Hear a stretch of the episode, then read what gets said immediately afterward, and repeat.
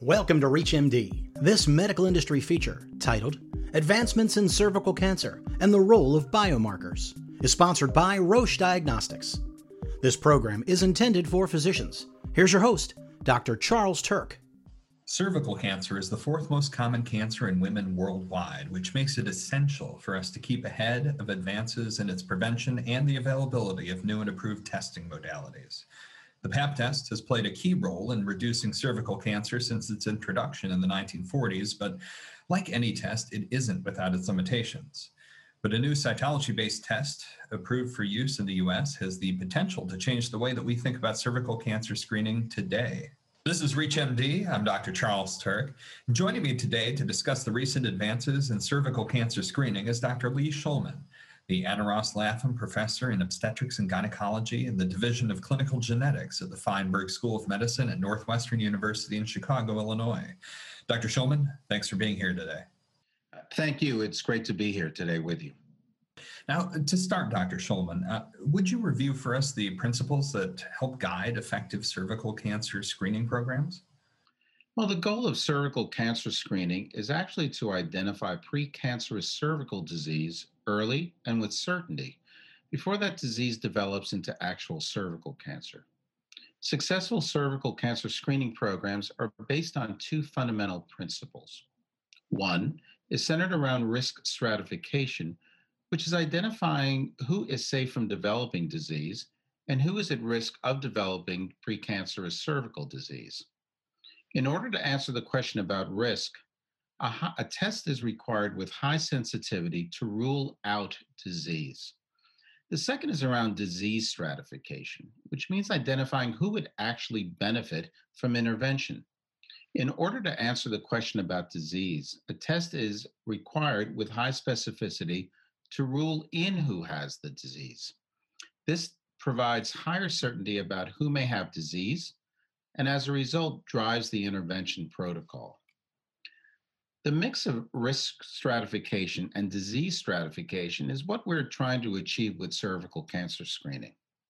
The most common test associated with cervical cancer screening is the PAP test, which has been the gold standard for decades.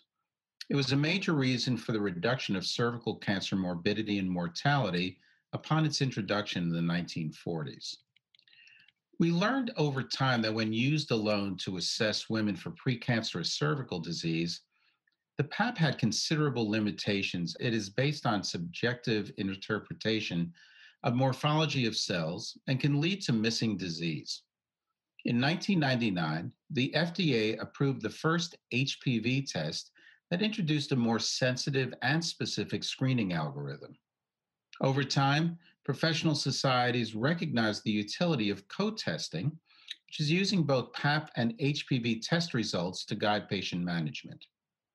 What we are seeing now is that assessing samples for high-risk HPV is playing an even more important role in cervical cancer screening with the recent clearance by the FDA of primary HPV screening, a screening test that has been shown to be a highly effective tool for identifying women at high risk for progressing to precancerous cervical disease, as well as those women who are least likely to progress to precancerous cervical disease.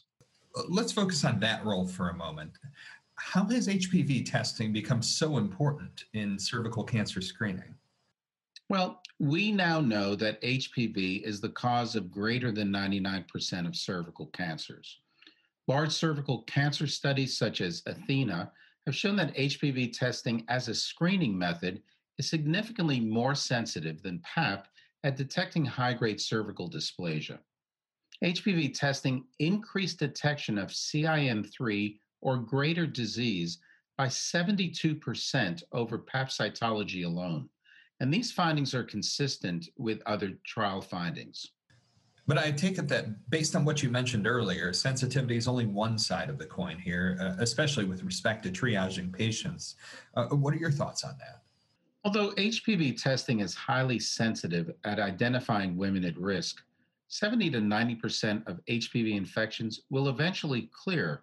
So most high risk HPV positive women will likely not have cervical precancer conditions or cervical cancer.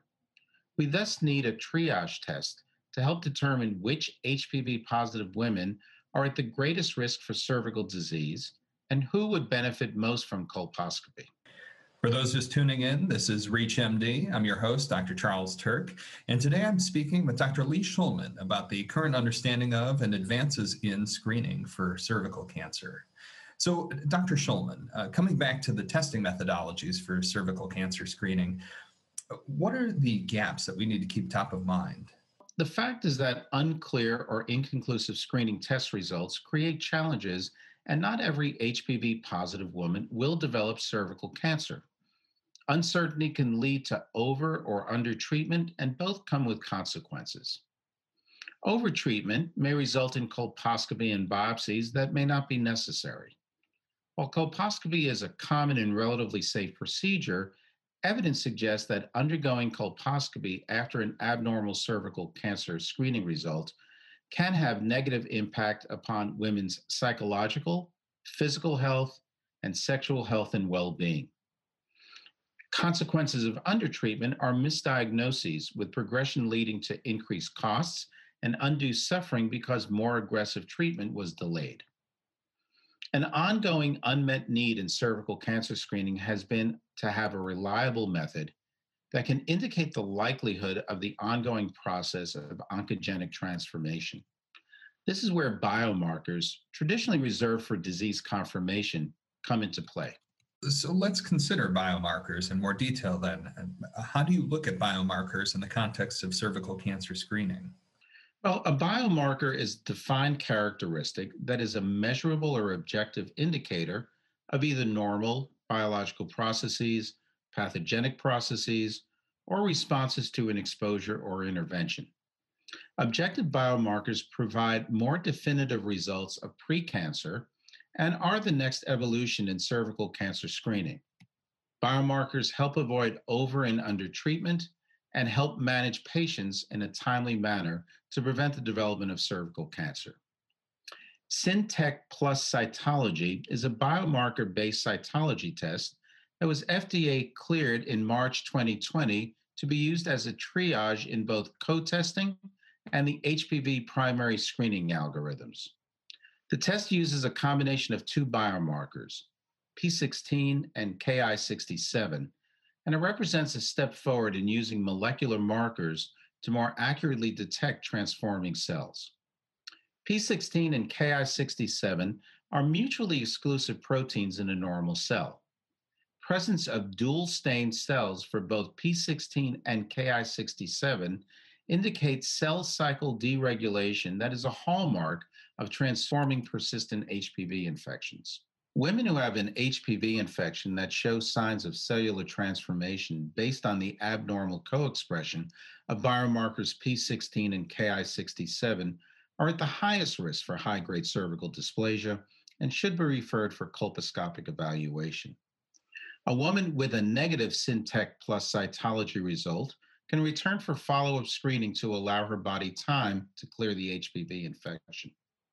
CINtec plus cytology therefore focuses on objective detection of molecular driver events behind the HPV transforming infection, rather than the more subjective morphologic manifestation of high grade cytology. And just as a point of clarification, Dr. Shulman, how is this test run compared to liquid based or PAP cytology? The CINtec Plus cytology test is run from the same collection as liquid-based samples for HPV and PAP cytology, so the test requires no additional steps for the healthcare provider. And before we close, Dr. Shulman, do you have any final comments?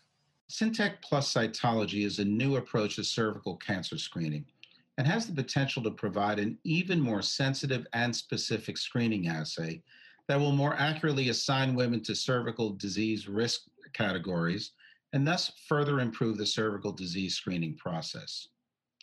We've truly come a long way from the landmark work of Professor Papanicolaou and the erstwhile pap smear.